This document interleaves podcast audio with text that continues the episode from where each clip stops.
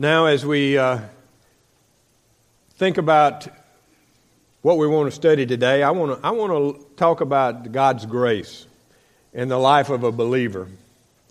Um, you know, theology, simply defined, is, is simply studying about God or thinking about God. And so uh, we can all do that. Uh, you don't have to have a seminary education, uh, you don't have to go to seminary. You simply need to study the Word of God and, and and meditate and allow God to teach you. And so we learn as we study about God many of the doctrines, uh, the truths that He has uh, for us in His Word. And of course, doctrines are generally statements about God's character or His will in human history. And it's very important for us to, to study doctrine uh, because uh, it's out of, out of doctrine and good sound doctrine that uh, our obedience to Christ will flow. The way that we live out our life uh, will flow out of what we truly believe. And, and what we believe should come from the truth of God's Word. And so I want us to look at the doctrine of grace today. Um, and I, am going to use as, my, as a text uh, Titus chapter 2. So, any of you that are physically able, if you would, stand with me in the honor of the reading of God's Word. but as for you, teach what accords with sound doctrine. Older men are to be sober minded, dignified, self controlled, sound in faith, in love, and in steadfastness. Older women likewise are to be reverent in behavior, not slanderers or slaves to much wine they are to teach what is good, and so train the young women to love their husband and children, uh, to be self controlled, pure, working at home, kind, and submissive to their own husbands, that the word of God may not be reviled. Likewise, urge the younger men to be self controlled. Show yourself in all respects to be a model of good works, and in your teaching show integrity, dignity, and sound speech that cannot be condemned so that an opponent may be put to shame, having nothing evil to say about us. Bondservants are to be submissive to their own masters in everything. They are to be well pleasing, not argumentative, not pilfering, but showing all good faith, so that in everything they may adorn the doctrine of God our Savior. For the grace of God has appeared, bringing salvation for all people, training us to renounce ungodliness with worldly passion and worldly passion and to live self controlled, upright, and godly lives in this present age.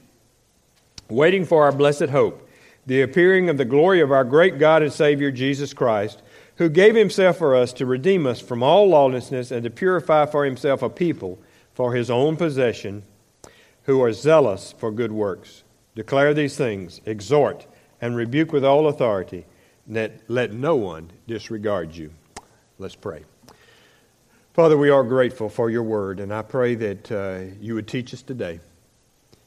Lord, may uh, you guide my words in such a way that uh, they would definitely uh, speak truth that comes directly from your word.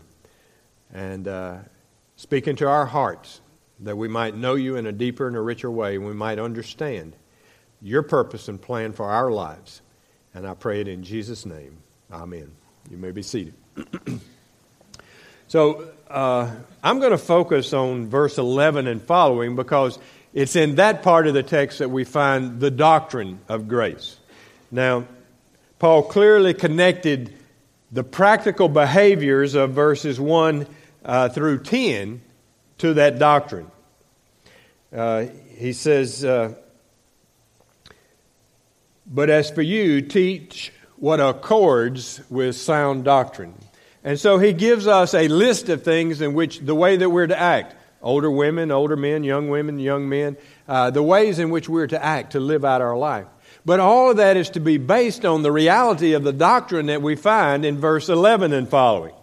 And so I want us to look at grace today uh, because uh, the doctrine of grace, because Christian conduct must be grounded in and motivated by Christian truth or doctrine. I remember some time back, uh, it's been several years now. But uh, Pastor Wade preached a sermon entitled Doctrine on Fire. And the reality of the, the reason that we've got to have sound doctrine is because that's the basis of what we come to hold as true and what we value in our life. And the, true, the, the, the principles that we believe to be true and, and hold as a value in our life, out of that is going to flow our behaviors. And so we need to understand clearly that the doctrine of grace is important for you and me today, not simply in the past for us to be saved, but the doctrine of grace is critical for us today as we seek to live out a life that brings honor and glory to God. And so we're going to look at how that plays out uh, in this passage of, of Scripture. Uh, it is God's glorious plan to demonstrate His saving power through His saved people. The sovereign purpose of all exhortations to holy living in Scripture is to honor and glorify God through the righteous living of His people, leading to the salvation of more sinners. So, what we need to understand is that God wants to use us, not simply that we would be holy and righteous. That's critical because He wants to be glorified through our lives. But in so doing, we're going to see other unbelievers come to faith in Jesus Christ. So we have an awesome responsibility to live under the grace of God in our own life. So let's look at grace in this particular passage, and we're going to look at grace from three different perspectives. It's going to be grace past, grace present, and grace future. And uh, in, in verse 11 of Titus 2, for the grace of God has appeared, bringing salvation for all people. You see, God's grace has appeared. It's talking about Jesus Christ when he came. God's grace toward us is based solely on his love and our total inability to meet God's standards. What we need to understand about grace God's grace brings us salvation through Jesus Christ. But there's no way in the world that we can earn it, and that's why it's grace. It's a gift that God has given to us. You see, you and I can never be good enough to, to earn salvation. We can't belong to the right church. Just because you're a member of Longview Point, it doesn't mean that you are saved. It has nothing to do with it, in fact. It's a result of being saved, possibly because you desire to unite with a church that wants to uh, preach the Word of God and, and wants to be on mission to, to take the gospel across the street and around the world. But it has no saving power whatsoever in your own life. Your baptism has no saving power. You see, the grace that God has demonstrated to us is simply because of His great love for us and has nothing whatsoever to do with anything that we can accomplish or have accomplished or ever will accomplish. Because we're totally unable to fulfill the laws of God. If you do a study on the law, you'll see that the very reason that the new covenant exists is because we could not fulfill the law. The law came to show us that we were indeed sinners. And it's only through Jesus Christ that we can be saved. In John uh, 3:16, it says, "For God so loved the world that he gave his only begotten son that whosoever believeth in him should not perish but have everlasting life." For God so loved the world. You see, it's based out of his love for you and for me. And secondly, God's grace is a gift that we do not deserve and cannot learn and cannot earn. We can never be good enough. We don't deserve it. What you and I deserve is death and hell. Because any sin, any unrighteousness separates us from God. And because He is eternally holy and righteous, He must judge sin. And so, because we're sinners, for all have sinned and fallen short of the glory of God, we deserve death and hell. We deserve the wrath of God. We deserve God's judgment on our life. But it's a gift that we don't deserve and we cannot earn. But God still made it available to us because of His great love for us. Uh, if you look at Ephesians, turn with me to Ephesians 2 8 and 9.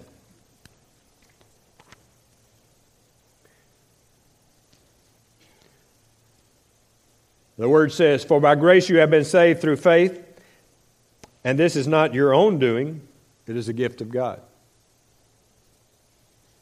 Not as a result of works, so that no one can boast. You see, we can't earn it. Grace is a gift. It's not as a result of anything that we've done, it's not as a result of works. Because if it was, it would diminish the glory that God deserves if we could earn it. And because He deserves all honor and all glory, the only way we can be saved is because of His grace. He offers it to us as a gift. Without grace, there can be no salvation. Since grace is fundamental to salvation, back up to verse 4 there in, in chapter 2 of Ephesians. But God, being rich in mercy because of the great love with which He loved us, even when we were dead in our trespasses, made us alive together with Christ. By grace you have been saved, and raised us up with Him and seated us with Him in the heavenly places in Christ Jesus, so that in the coming ages He might show the immeasurable riches of His grace and kindness toward us in Christ Jesus. You see, apart from grace, there is no salvation. Because we don't deserve it, because we can't earn it. The only possible way that we can ever be saved is that offer of grace. And we need to understand that. If you've never experienced that grace, if you've never received what Jesus Christ did for us on the cross, you've never experienced that grace, then you need to do that today. Because there's no salvation apart from grace. We'll never earn it. And then we see your next blank there the source of grace is Jesus Christ. God provided a way that we could experience this grace. John 14, 6, Jesus said, I am the way, the truth, and the life. No man cometh unto the Father except through me. You see, there's no other way. There's no other name given among men whereby you might be saved. Jesus Christ is the only way. God's grace is His unmerited, unearned, undeserved favor toward wicked, unworthy sinners, by which He delivers them from condemnation and death. The grace of God is more than a divine attribute, it is a divine person, Jesus Christ. Jesus Christ is not only God incarnate, but grace incarnate. He himself personifies and expresses the grace of God. You see, Jesus is grace. It's through him that we can have eternal life. And then we move on and see that the subject of grace is to bring salvation to all men back in Titus. For the grace of God has appeared, bringing salvation for all men.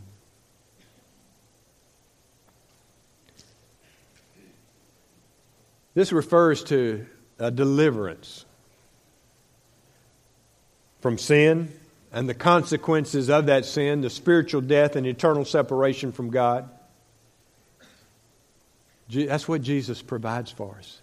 That's what God's grace provides for us. That we no longer are under the, the penalty of eternal damnation because of our sin. But He's provided a way that we can be, we can have our sin debt paid. And we can be reconciled to God and live in, in unity and in harmony with Him. And then we see that salvation sums up the longing of God that is manifested in his redemptive work because it denotes deliverance, rescue, and release from sin. Jesus Christ does not only deliver us from spiritual death, but many times he even delivers us from physical harm. You see, God longs to be in relationship with us, that we would glorify him. Let's look at Psalms chapter 96. Turn with me if you would. Psalms 96.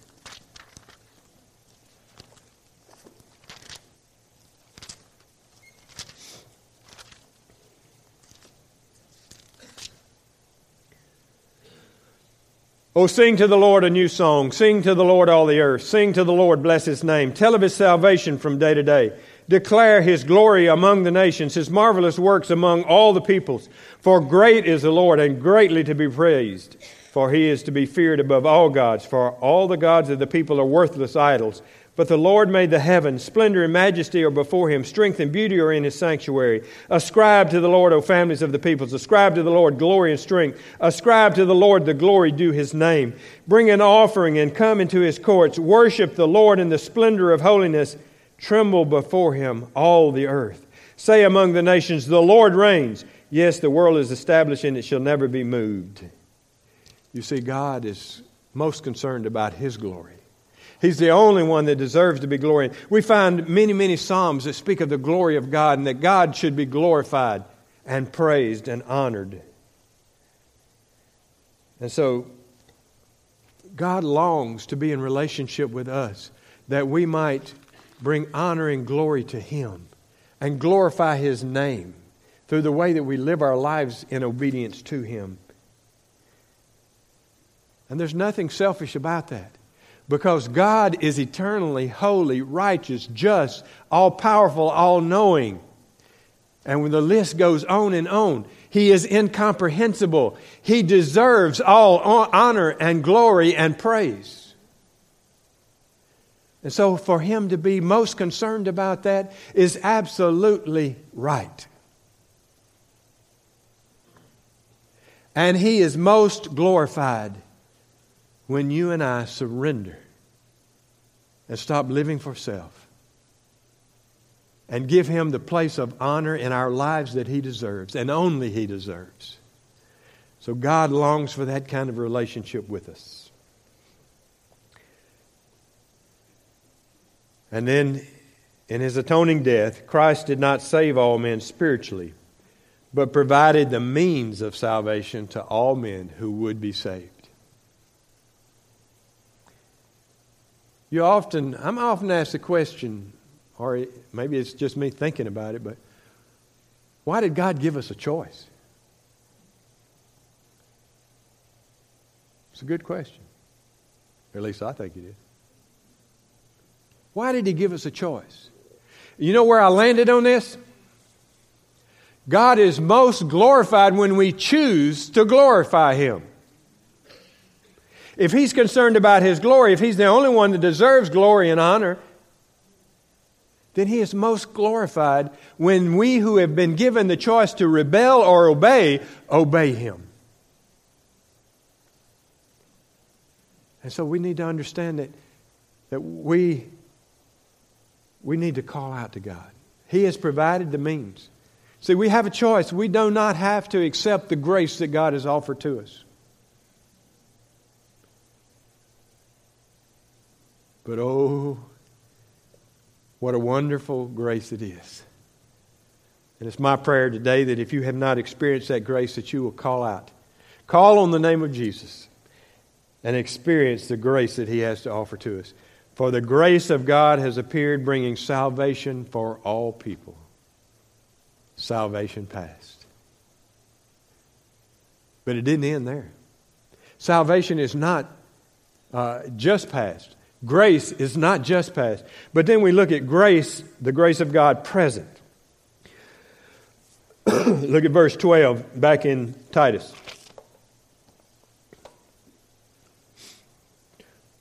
Well, verse 11 For the grace of God has appeared, bringing salvation for all people, training us to renounce ungodliness and worldly passions and to live self controlled, upright, and godly lives in this present age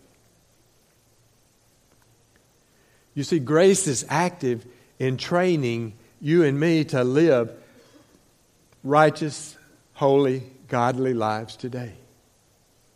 Grace is important for us to reflect on the cross and all that Jesus Christ did for us, paying the sin debt that you and I owe. And as we reflect on that and live in the context of that grace that's been extended to us, in gratefulness for it. Grace continues to work in our life to train us to live godly and holy and righteous lives.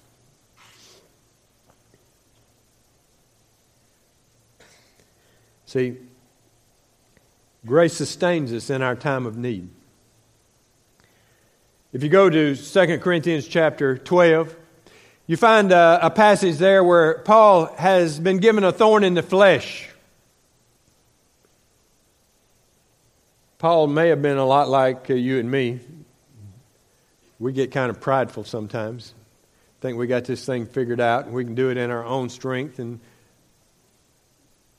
so he's given a thorn in the flesh to buffet him. Paul pleaded with the Lord three times to remove this thorn in the flesh, but God said, Paul, my grace is sufficient. See, God doesn't always remove the persecutions, the trials, and the tribulations in life that we go through. He says, My grace is sufficient for you, for my power is made perfect in weakness. Paul says, Therefore, I will boast all the more gladly of my weaknesses, so that the power of Christ may rest upon me. You see, God's grace sustains us in time of need. We're all going to go through some trials in life. We're going to have times of need.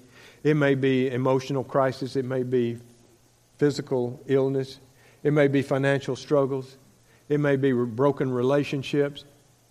The list could go on and on. But every one of us are going to run into those difficult times in life. But what we can be sure of is that God's grace is sufficient. He may not remove the obstacle from our life, but He will sustain us through it. And we can count on that.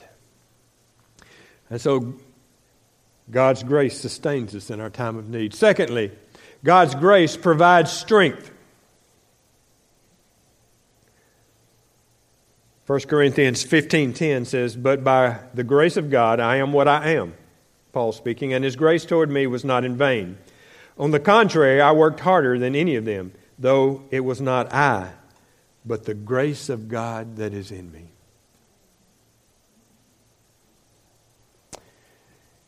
You see, many of us, we constantly work at serving the Lord, and we're doing a lot of good things, and sometimes we just get burnt out. We hear stories of, of preachers and ministers of all different sorts that, that are experiencing burnout. I've even been there myself, and so I can say this with confidence. The reason that we experience burnout in ministry is because we depend on our own strength rather than the grace of God and the strength that it provides. Because we will not burn out as long as we're walking in the power of the Holy Spirit, surrendered to His leadership in our lives day by day, and focused on those things that He leads us to do that have eternal kingdom value.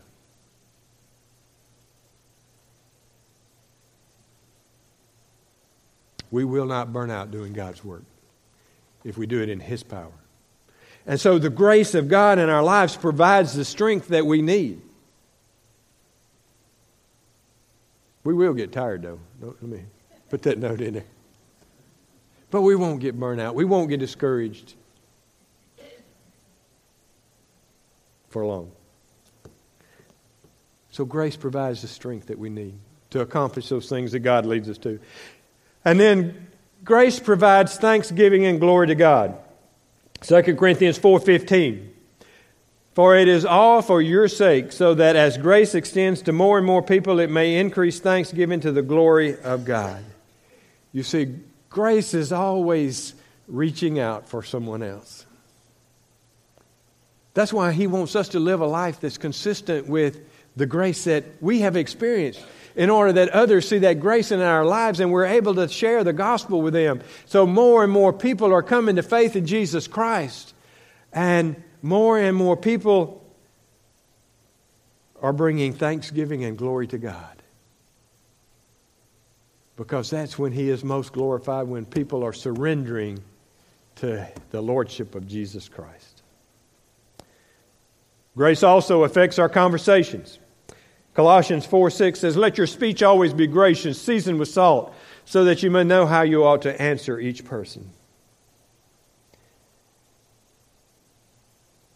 We live in a culture where if we say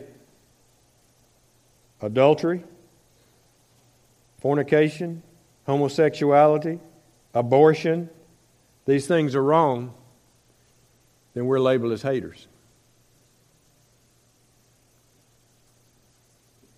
How do we deal with that? Well, it's only by grace that we will respond in a way that we keep the door open to share the gospel with people that are living a lifestyle that's blatantly against God's word. We must maintain the integrity of the truth of the Word of God. But it's only with grace that we'll be able to have the kinds of conversations that will ultimately see many of these people surrender to the Lordship of Christ and leaving a life of sin and darkness. You see, we have a responsibility to speak truth in love. And it's only the grace of God that will allow us to do that. And so the grace of God affects our conversations. It's needed in our everyday life. It's not just for salvation. It affects our conversations. And then grace enables believers to live holy and godly lives. 2 Corinthians 1:12 For our boast is this, the testimony of our conscience, that we behaved in the world with simplicity and godly sincerity, not by earthly wisdom, but by the grace of God, and supremely so toward you.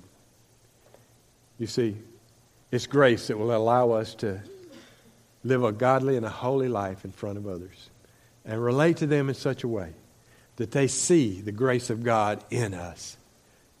And ultimately, they'll desire to experience that. So, the grace of God is not only powerful, but it's active. Every day, we need the grace of God in our lives to live in such a way that we bring honor and glory to God. And so it's, it's active, but it is also, the goal of grace is to train us. See, for the grace of God has appeared, bringing salvation for all people, training us to renounce ungodliness and worldly passions.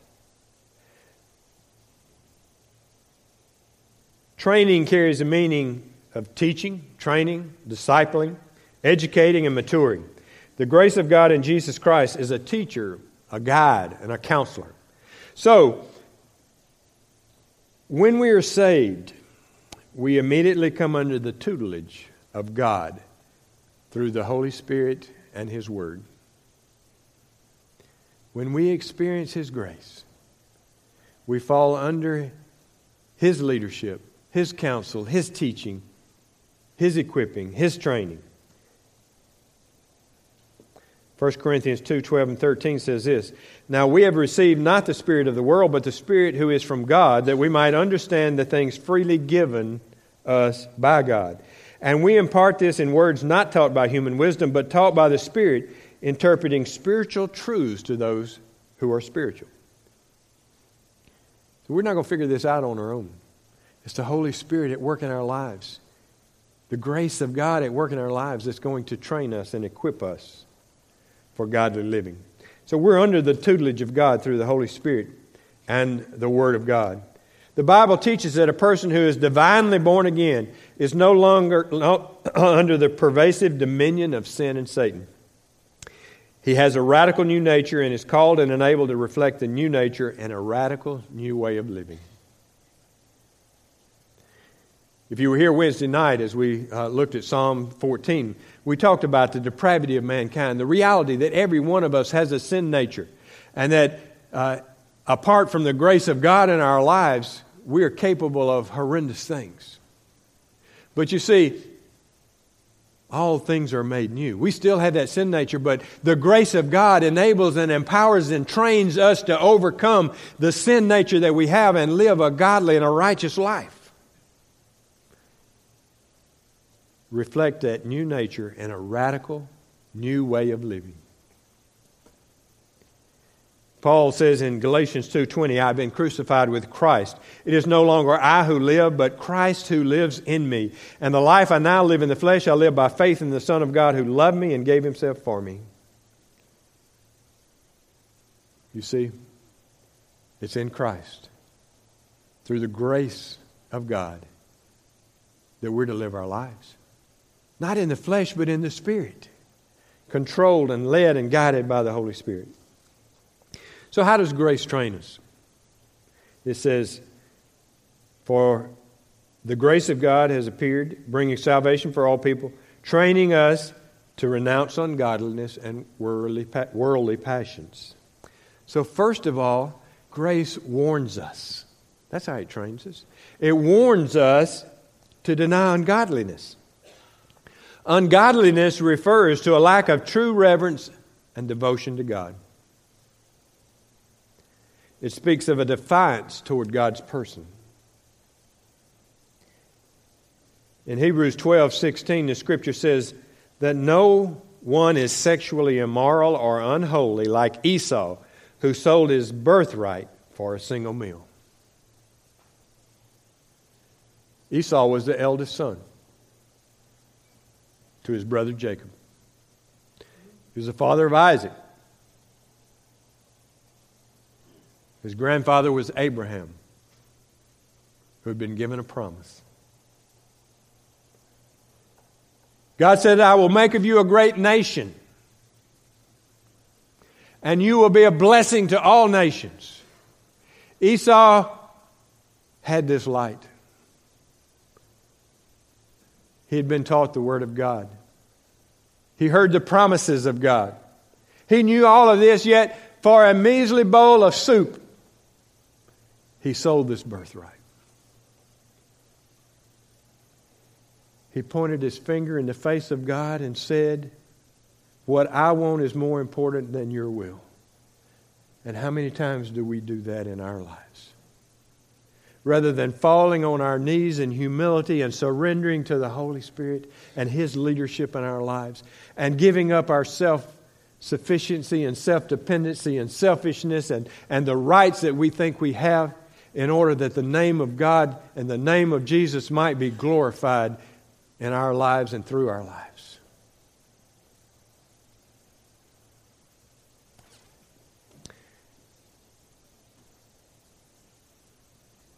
Grace teaches us, it warns us to deny ungodliness.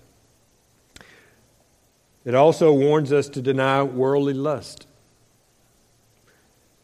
1 John 2 15 and 17 says, Do not love the world or the things in the world. If anyone loves the world, the love of the Father is not in him. For all that is in the world, the desires of the flesh, the desires of the eyes, the pride of life, it's not from the Father, but it's from the world. And the world is passing away along with its desires, but whoever does the will of God abides forever.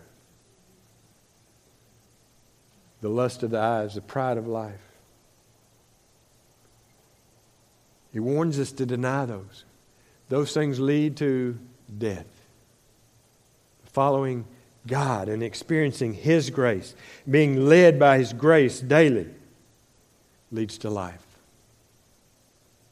Van Oosterzee said this The true learning of heaven must begin with the unlearning and laying off of all which stands in the way of the development of the new man. We can't hold on to the old man and expect to become new. We need to continually allow God to show us those things in our life that we need to be laying off in order that we can live a life that brings honor and glory to God. So, grace is warning us to deny these worldly lusts. So, grace trains us by warning us, grace also trains us by enabling us training us to renounce ungodliness and worldly passions. And then we get to the positive side of that. He enables us to live self controlled, upright, and godly lives. You see, this is what grace does. For the grace of God has appeared. So grace trains us by enabling us to live soberly or sensibly.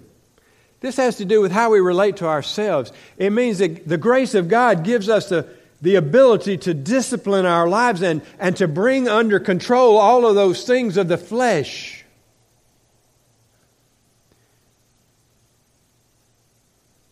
We're no longer controlled by the flesh, but we, we, we master them through the grace of God in our lives. You see, the, the redeemed inner person.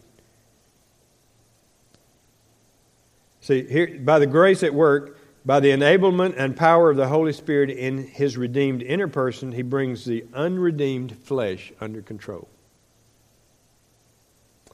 The grace of God teaches us to live self controlled lives.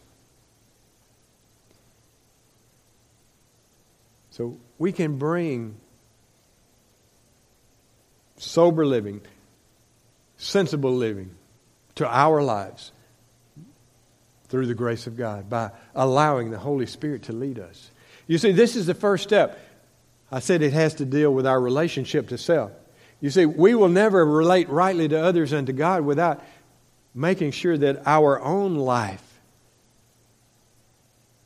is being transformed and renewed by God, that we're in perfect relationship with Him, in order that, that we're constantly being changed and that we bring into submission the flesh in our own life. It trains us, so grace trains us by enabling us to live soberly it also trains us to live righteously. This has to do with how we relate to others. Soberly relates to the divine and continuing change within us. And then righteously connects with our changed relationship toward others, both believers and non believers. Righteously denotes conduct that cannot be condemned. And so grace allows us to relate to other people, whether they be believers or non believers, that cannot be condemned. So even when we are speaking truth, we speak it in such a way that our actions can't be condemned. And grace enables us to do that. It requires of us a life of truth in all of our dealings. So we must be people of integrity, living righteously. And then Grace trains us by enabling, enabling us to live godly. This has to do with how we relate to God. To be devout. The old attitude of indifference toward God is replaced by an attitude of supreme devotion to Him. Let me ask you a question. If, if you were to ask some of your closest friends, children, grandchildren, colleagues at work, or what would you th- say that I am most devoted to? How many of them would answer God? Does our life look, look like that to where other people recognize that, that our supreme devotion is to God?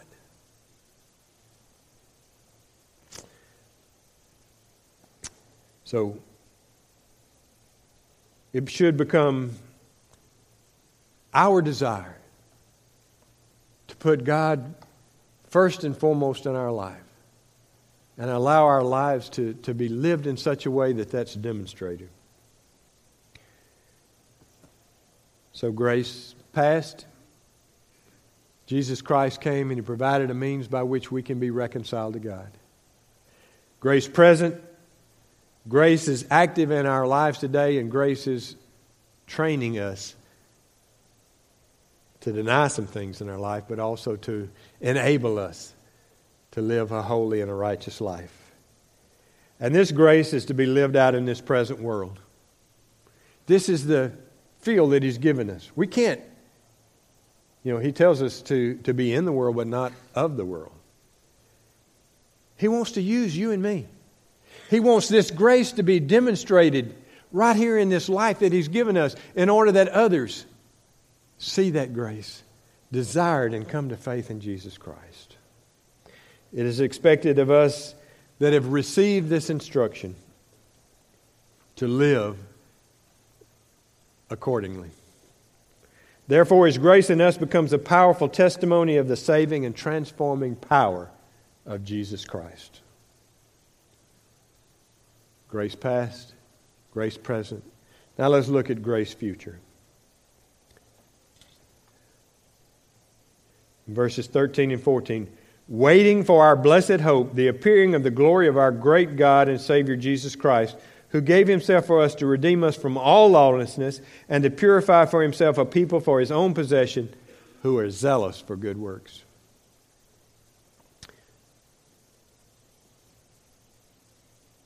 Appearing of the glory of our great God.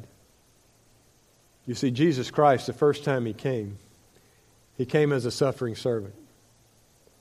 Philippians tells us that he humbled himself.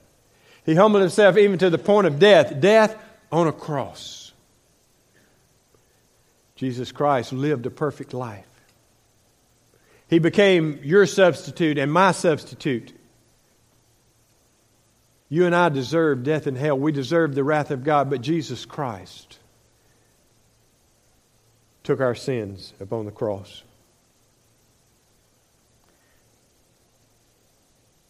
He paid the penalty, the sin debt that we owe. He gave to us His righteousness that we might stand before God. And as Paul proclaimed, that there is therefore now no condemnation for those who are in Christ Jesus.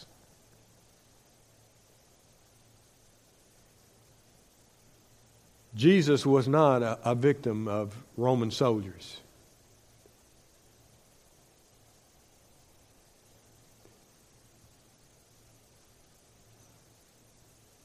It wasn't a consequence of Jews that were seeking to kill him. All of those things were real, but the reality of it is, is that Jesus Christ willingly went to the cross. You remember that before he went to the cross, he had just had the Lord's Supper instituted that with his disciples. They went to the Garden of Gethsemane, and, and Jesus left some of his disciples here, and he took Peter, James, and John. He said, Come with me a little further. He, he wanted them to pray with him. He went a little bit further on, and he knelt there in the garden, and he cried out, Lord, if there's any way this cup could pass from me, let it be. But not my will be done, but yours. You see a full and complete surrender to the, the will of the Father. And he did that because of his love for us. He gave himself for us. The reason that he did it was to redeem us from all wickedness. The appearing of the glory of our great God and Savior who gave himself for us to redeem us from all lawlessness and then to purify for himself a people for his own possession who are zealous for good works. You see, God's plan and his purpose is that he always have a group of people that are his very own.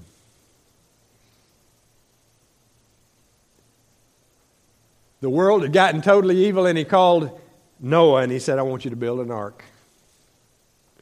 He saved Noah and his family and destroyed the entire world, a remnant of people. Then he called Abraham. He said, I'm going to make a great nation of you. And you will be a blessing to all nations. Through his line came Jesus Christ. And through Jesus Christ, the doors were open wide for any of us who choose to accept what Christ has done for us on the cross to enter in and experience this grace of God. Belonging to God carries responsibilities. We should live with the sole objective of pleasing our Lord. Paul told us how we can delight our Savior by being people who are eager to do what is good, or as the ESV says, who are zealous for good works. Do you do just enough to get by and say, check a few boxes and say, I've, I've, I've done all that God wants me to do this week? Are you zealous for good works? Your last blank there is there is no greater incentive for Christian living than the second coming of Jesus Christ. The grace of God future.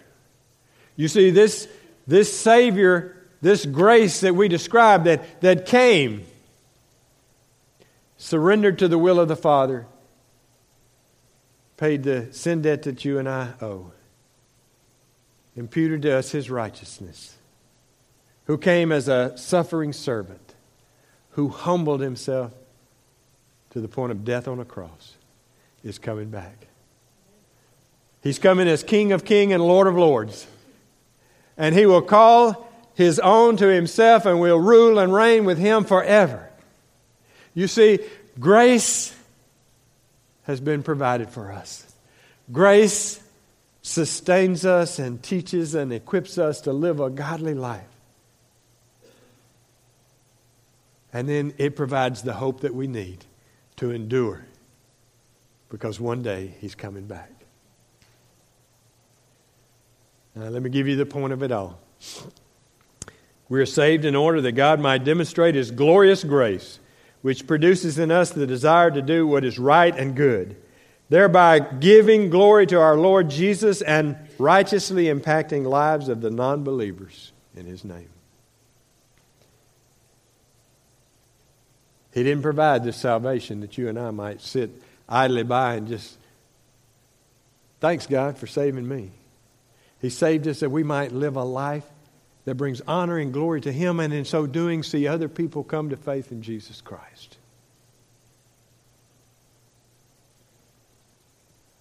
That He might be most glorified. We're never expected to live righteously in our own strength.